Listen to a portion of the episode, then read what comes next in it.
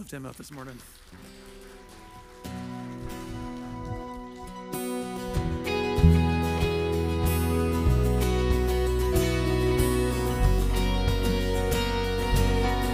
Sing us with me. Your love so great, Jesus, in all things. I've seen a glimpse of your heart.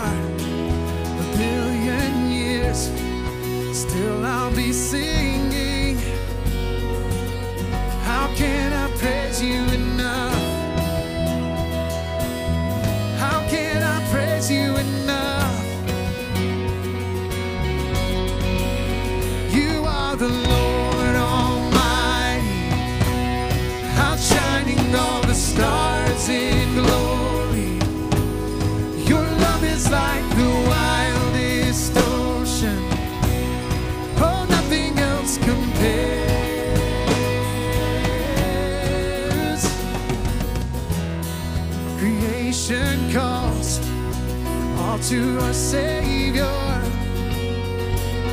We are alive in your praise, earth and sky.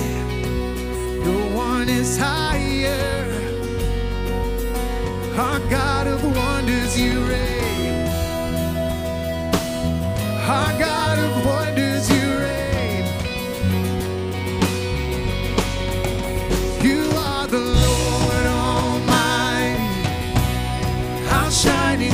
the stars.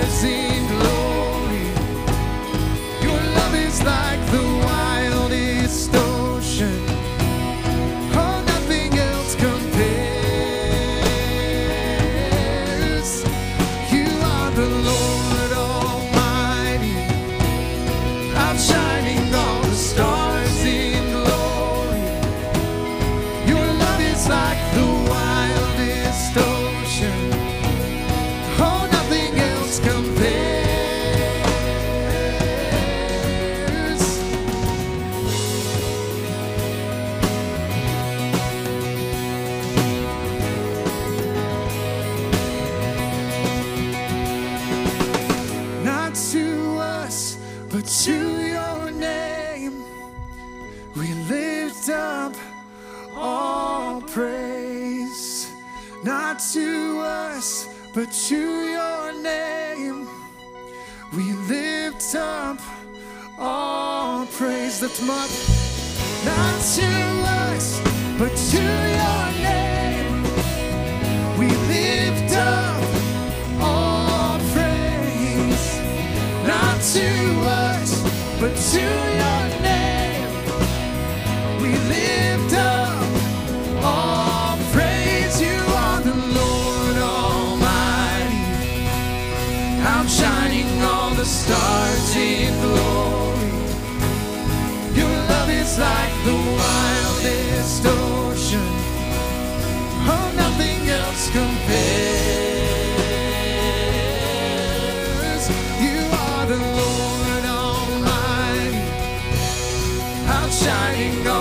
Stars in glory.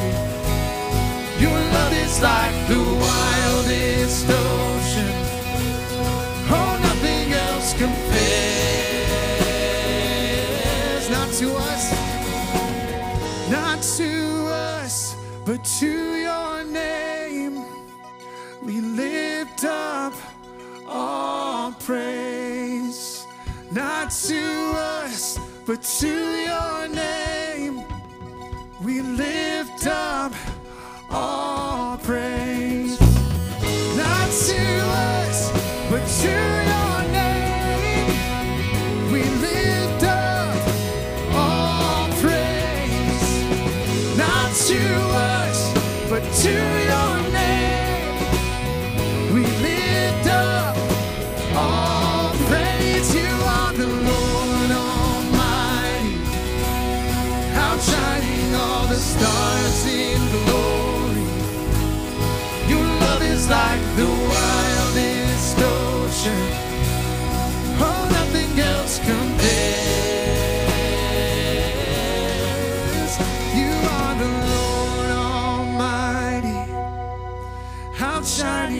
The stars in glory.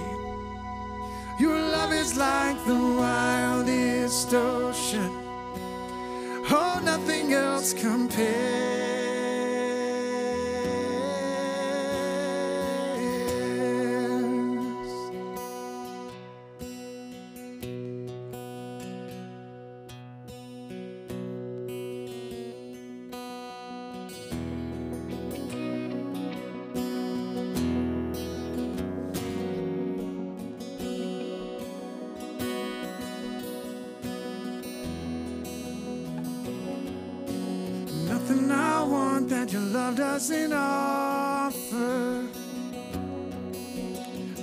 I've done that your grace won't cover.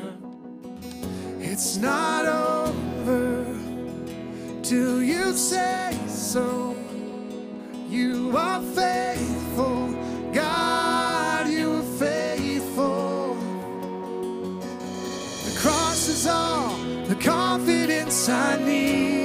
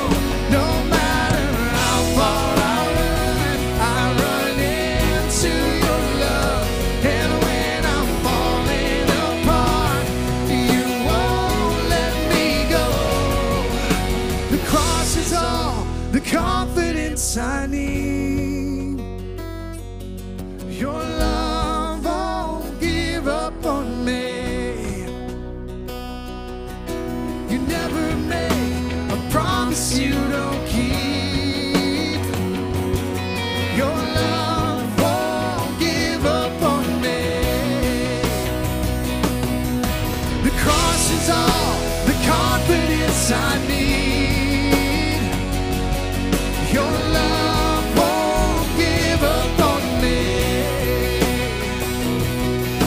You never make a promise you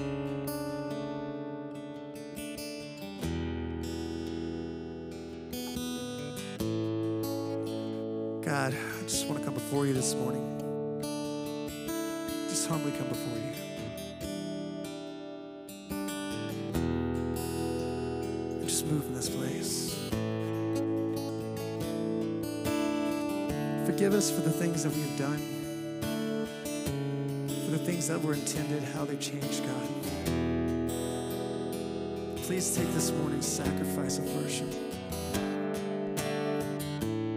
Sing this with me. When the music fades and all is stripped away, and I simply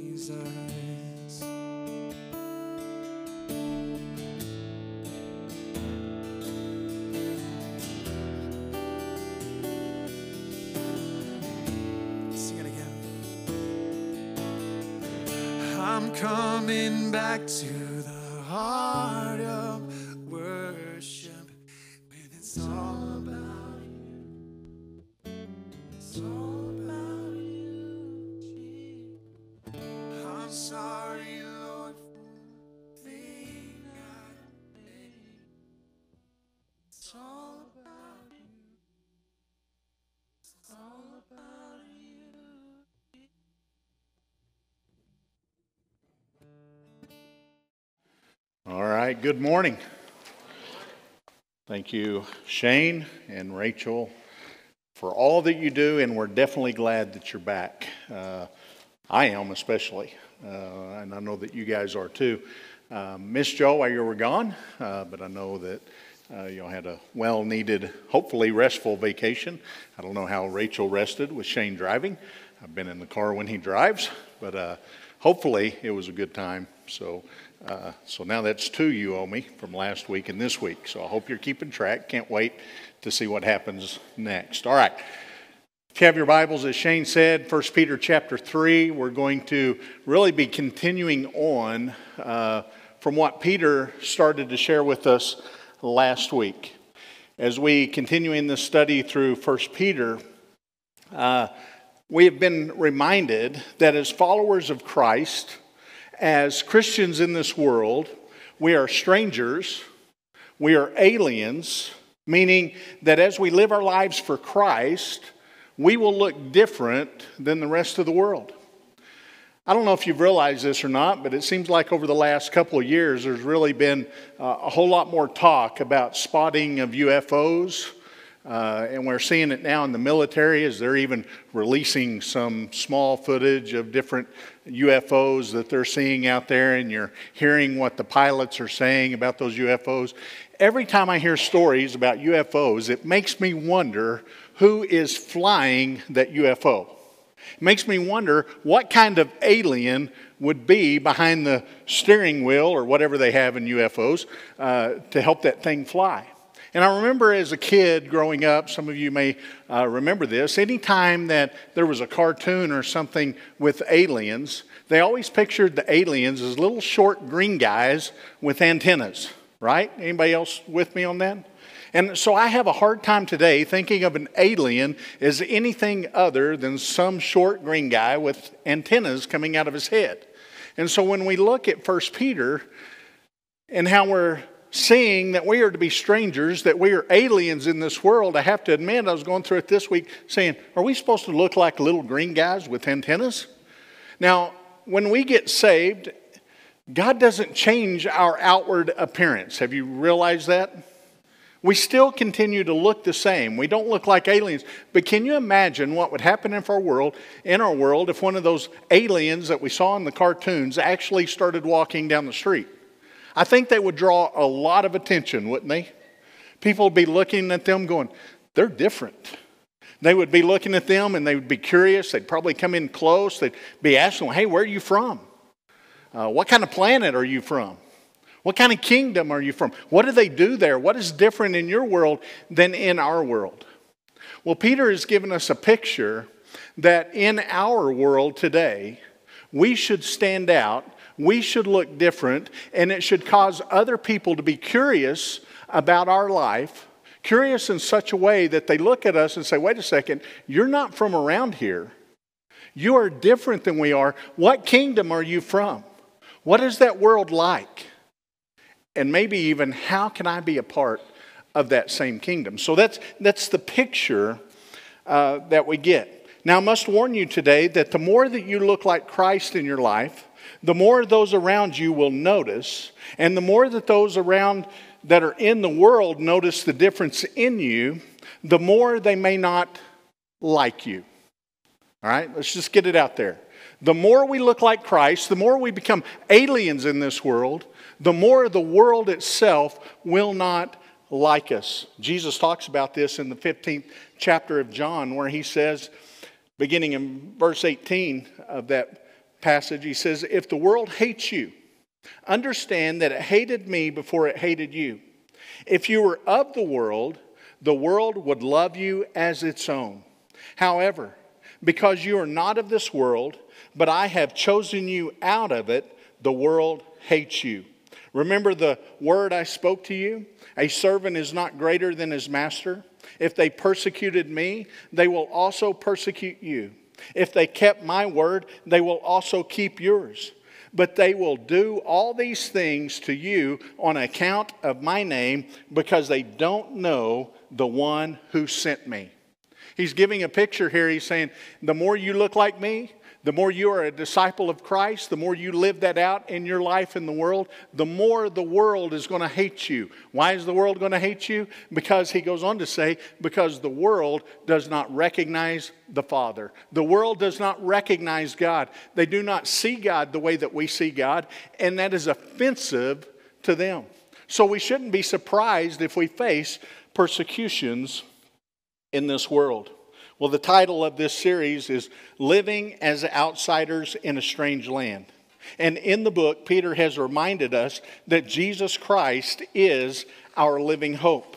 We have seen that Jesus Christ is a cornerstone to those who place their faith and trust in Him. But those who reject Him, He is the stumbling block.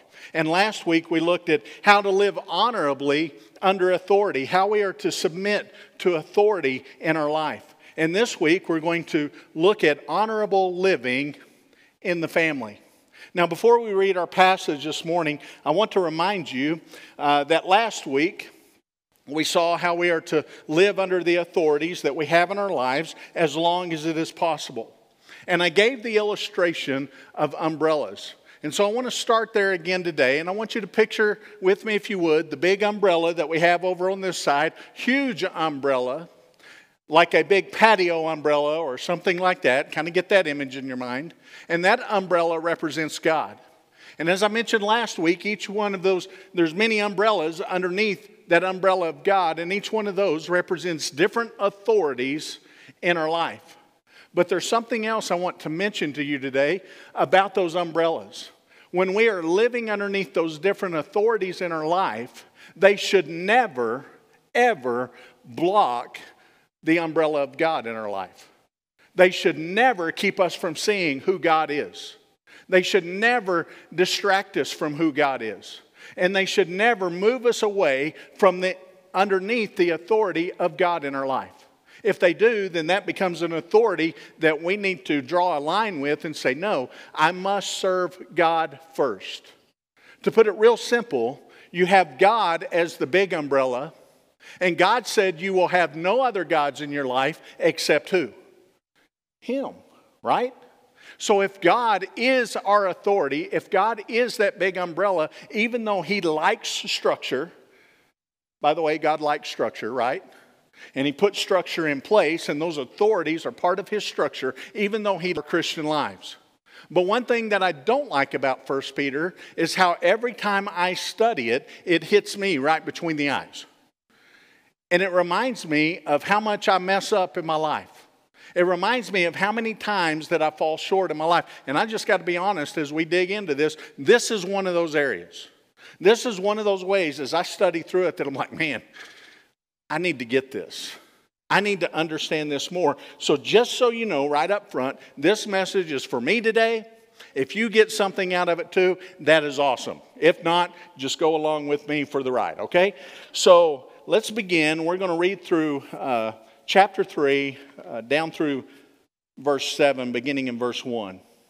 He says, In the same way, remember, he's been talking about submitting to authority. So, in the same way, wives, Submit yourselves to your own husbands, so that even if some disobey the word, they may be won over without a word by the way their wives live. When they observe your pure, reverent lives, don't let your beauty consist of outward things like elaborate hairstyles and wearing gold jewelry, but rather what is inside the heart. The imperishable quality of a gentle and quiet spirit, which is of great worth in God's sight. For in the past, the holy women who put their hope in God also adorned themselves in this way, submitting to their own husbands, just as Sarah obeyed Abraham, calling him Lord. You have become her children when you do what is good and do not fear any intimidation. Husbands, in the same way, live with your wives in an understanding way, as with a weaker partner, showing them honor as co heirs of the grace of life, so that your prayers will not be hindered. Now, as we take a look at this passage today, we obviously see that he is speaking to husbands and wives. Now, I know that there are probably some people here that aren't married. You don't have a husband, you don't have a wife, and that's okay because there's a lot of truth that we still pull out of this passage. And maybe you're looking for that spouse, you're looking for that husband or wife. Well, this tells you what you ought to be looking for before you get married, and that'll make things a whole lot easier after you get married. But there is truth all throughout God's Word, whether we're married or not, and this is one of those areas, and hopefully we'll see some of that today. Now, there are several things I want to point out. And as I begin to point these out, you need to understand there's two words that we're going to really zone in on today. We're really going to take these words and break them down today. The first word is submission, and the second word is honor. Two words, submission and honor. And we're going to take a look at those. So, the first thing I want you to see is this talking about the wives. When a wife lives a submissive life under her husband's authority, Christ shines through her. When a woman lives a submissive life under the authority of her husband, Christ shines through her. And we saw this some last week. Whenever we're to be obedient as much as we can, as much as possible, to any authority that's in our life, whenever we're living a life of obedience under that authority that God has placed there, then Christ is able to be seen through us. Now, I know that in our world today, it is not politically correct to even speak the word submission, especially when it comes to a husband and wife relationship. And I believe that there are several reasons behind that. The first one is because for years in our society, we have placed the man's role as a much higher level than the woman's role in a marriage relationship. And can I say that even over years, churches have been at fault in doing that? So there's a reason why people take that word and they go, wait a second. Uh, why are you throwing that word out today? We're, that word is long gone. We don't have to live that way anymore. And that's part of the reason why, because we have messed it up. And the reason that even in the church many times we mess it up is because we don't look at it at what that word really means. And that is the second thing. We don't understand what the word submission means. So we try to avoid that word or we try to change it to even make it something that it's not. So let's first address the husband and the wife in the way that the scripture addresses it. And let's look at how that role between a husband and wife came about to be in the first place. In order to understand that, we have to go all the way back to the book of Genesis. God had created all these things and he had created man. And out of all the things he created, said, that is good. But in one area, he said, there needs to be something else. And it was when he looked at man, he said, it is not good for man to be alone. Now, I don't know about you, but I'm glad that God came to that conclusion that it's not good for man to be alone. Amen? I mean, I, I don't know about you guys, but man, I, I can't be alone for very long. I really mess things up when I'm alone. So God looked and he said, It's not good for man to be alone. Scripture tells us that he caused Adam to go to sleep, knocked him out, took one of his ribs, and out of that rib he created woman. And you know how the word woman came about, right? I mean, I'm sure you've heard this a million times. When Adam finally wakes up after his surgery that day, he looked and he saw that beautiful creation that God had made, and all he could say was, Whoa, man. And that's how we came up with the name woman. So, God made a helpmate for Adam. Now, that last part was Dave's version, by the way. You won't find that in Scripture, but, but I believe that it's true. Now, remember this that Eve was made of a rib out of the side of Adam, not out of his head to rule over him, and not out of his foot so that he would trample on her, but out of his side to be equal with Adam so that they could walk side by side, arm in arm, side by side, doing life together. She was a helpmate. Now, you know what a helpmate is? A helpmate is somebody that comes alongside and works side by side with the other person. It's not that one is greater than the other, one has much more responsibility than the other. We all do life together, and especially the husband and wife. And when those things get out of whack and when we start thinking that we're better than the other or the other's better than us, then we don't live the kind of relationship that God has created us to live. So here is what it means to submit. To submit means to honor your husband, to support your husband, to encourage your husband. It means to walk by your husband's side, and it means to see your husband as the unique individual God has created him to be. And you follow his lead as far as you morally can. But what submission does not mean, it does not mean that you live as a slave to a master. And that's what a lot of people think when they hear the word submission. That means that you must submit to the one that is over you as a slave submits to a master. Now, I don't know about you, but a slave and a master relationship is not a helpmate kind of relationship. That is where one has complete rule over the other, has complete instructions for what the other can do and not do. And that is not what the word submission means here. It does not mean that you just obey his every command and live a life of bondage. As a matter of fact, in Christ, we are to live a life of freedom. And when we understand God's plan for marriage, God's plan for the family relationship, when we understand that, then we are able to live in the freedom that comes from following Christ. It has nothing to do with being under bondage. That is not what the word submissive in Scripture means when we look at it here. Now, keep in mind who Peter would have been talking to in that day. In the day in which Peter lived, the women uh, didn't have a voice. They were to be silent and do whatever their husbands told them to do. And that included worshiping whatever God the husband chose to worship. And now we have women that are coming to know Christ as their personal Lord and Savior. And that could bring up a problem within the family.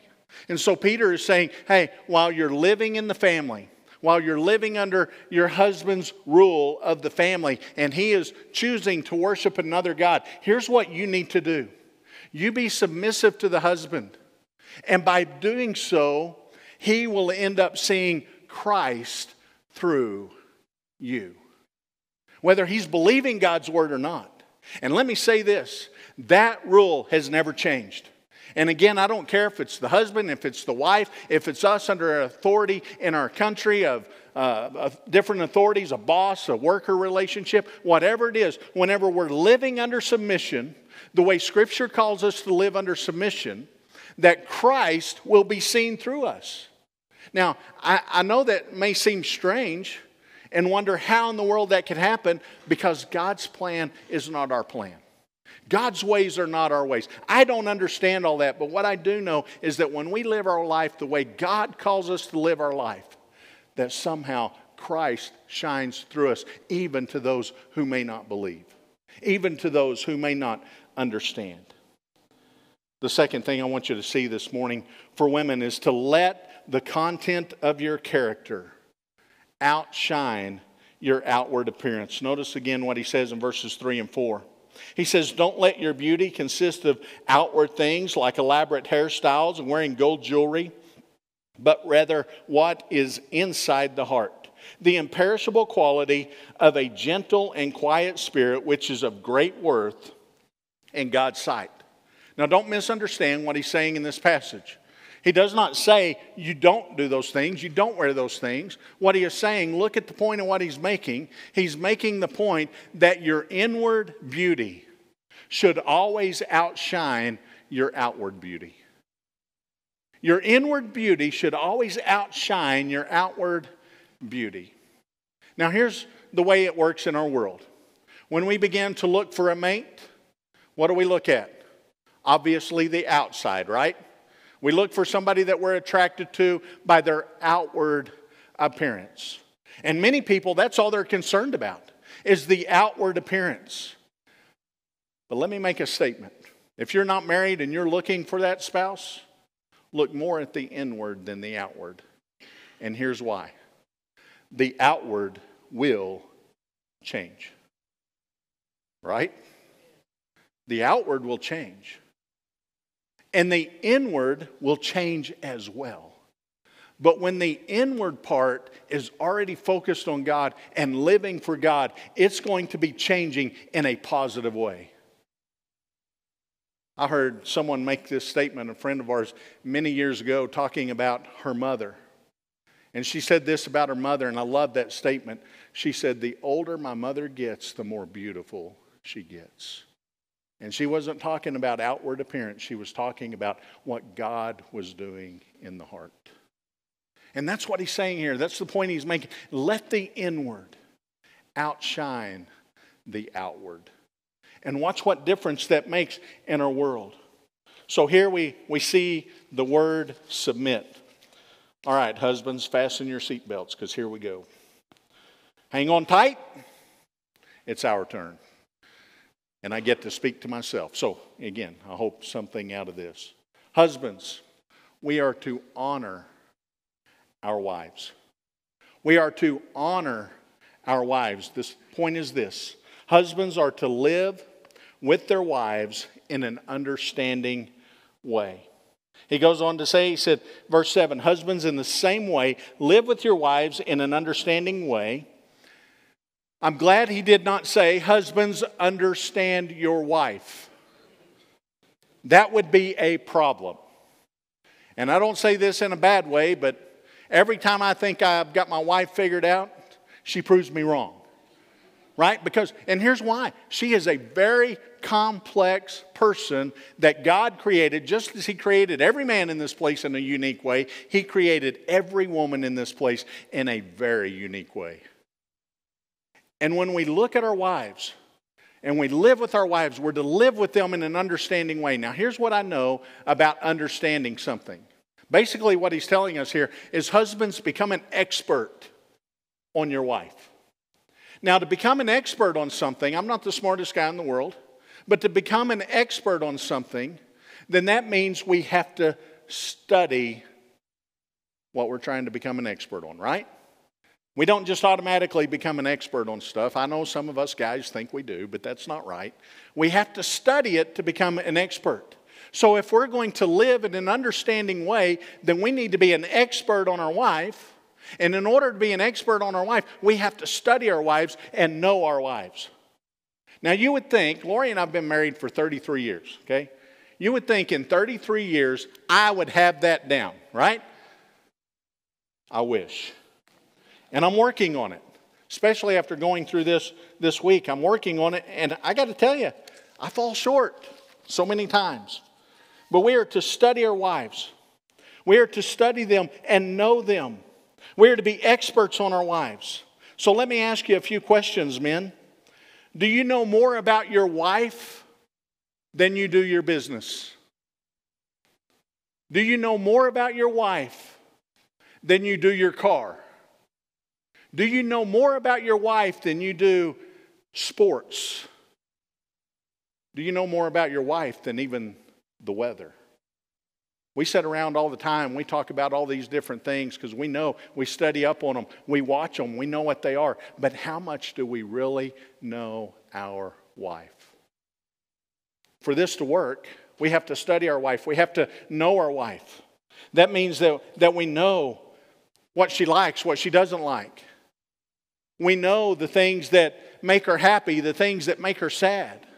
We know the things that encourage her along the way and the things that discourage her along the way. We look at our wife, we study our life, and we live with an understanding of our wife so that we can protect her, so that we can love her, so that we can honor her. And then husbands are to honor their wives. To honor means to show respect for your wife. To honor means that you admire her more than anything else. To honor means that you pay attention to your wife. To honor means that you love your wife more than you love anyone or anything else in this world. To honor your wife means that you show that she is the most important person to you here on this earth. That's what it means to honor. Now, think about what our world says today. Think about how our world acts today, especially when it comes to marriage. I, I, our world's got a totally messed up view on marriage. And why is that? Could it be because those that have a Christian view of marriage are not living out that Christian view of marriage? That we're living our lives just like the rest of the world is living our lives? We're not looking any different in our marriages than the rest of the world looks and acts in their marriages? Men, we are to honor our wives. We put her needs above our needs. We hold her in high esteem. We value her. That means that my wife is the most valuable person in my life other than my relationship with Jesus Christ. Jesus gives us a little bit more detail uh, of what this looks like.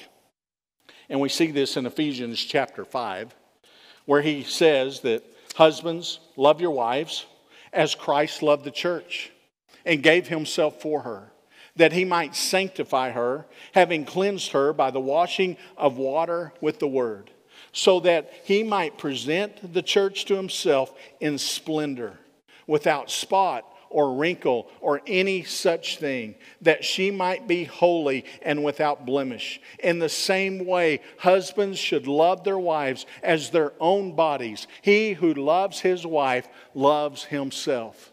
He really takes it to a different level there, doesn't he? He says, We are to love our wives as Christ loved the church. How much did Christ love the church? He loved the church so much that he laid down his life for her. Now, husbands, that is a much greater submission that we are called to give to our wives than they are called to give to us. We are called to love our wives, even unto death. Now, I got to tell you, there's a trap out there. A trap from the enemy that if we fall into that trap, then we are headed for disaster.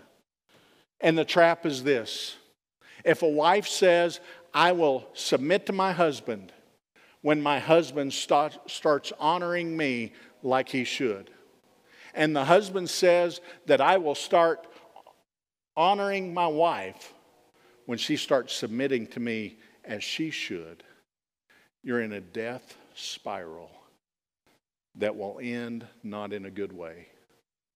And that's not what Scripture calls us to do. Notice that he didn't say here, wives, submit to your husbands as long as your husband is honoring you the way that he is called to honor you. And it doesn't say, husbands, honor your wives as long as they are submitting to you the way that Scripture calls them to submit to you. It says, husbands, honor your wife. And that tells me that we are to honor our wife no matter what. And husband, wives, submit to your husbands under their authority no matter what. And when that happens, then we are able to grow together. Because I can promise you this if you're doing what God's word tells you to do, it's going to bring conviction to their life. And hopefully, they're going to fall in line and do what God tells them to do. And it's going to be a beautiful relationship that the rest of the world looks at and says, You're not from around here, are you? There's something different going on here. What is it? What is it? And how can I have a relationship like that? So, what does this look like put all together? I think it is very simple that we are to be our spouse's biggest cheerleader. We are to be our spouse's biggest encourager. And we are to walk through life together, side by side, looking different than any way the world tells us we should look, acting different than any way they may tell us we should act. We follow God's lead in our life. And as we do, as we keep our focus on Him, then the world will see Him through us. A right relationship with your spouse begins with a right relationship with God. A right relationship with anyone that he's talking about that we are to live under authority with begins with a right relationship with God. And I'm going to go back to the very first thing that I said, talking about the umbrella. There should never be any authority in our life that causes us not to be able to view God for who He is in our lives. And anytime that authority is purposely blocking that, we have a decision that we need to make. We need to keep our focus on God and His Lordship in our life. So you need to understand that there is no other Lord, no other God but God Himself. And He remains God in our life. But with Him as the Lord of our life, we are able to live under the authorities that He has placed over us, the structure that He has put into place. And through that, we will look different than the rest of the world. And hopefully, through that, somehow the world may see Christ through us as we live as aliens, as strangers in a foreign land. Let's pray together. Father, I thank you today for your word. I thank you for the challenge that comes through your word. God, I thank you for instruction that we have. And God, I pray that today each one of us would just take some time and examine our own lives today. And God, I pray that today that this wouldn't bring guilt because of mistakes that we've made in the past, that God, it wouldn't just cause us to think, man, I've blown it so many times because I know that I have. But God, it would help us to look forward to the days ahead, knowing that today with you is a brand new day. Today can be a brand new start. And God, I pray that in our lives, each one of our hearts, that we would seek you first above everything else. But God, you would teach us, you would show us how to live under the authorities that we have over us. But God, help us not get distracted by who you are and how we're to live our life for you first. God, I pray for anyone here today that may be seeking, they may not know you as their personal Lord and Savior, that today, God, they would see you clearly. That your spirit would just draw them unto yourself, and that today would be the day of salvation for them. And it's in Christ's name that I pray. Amen.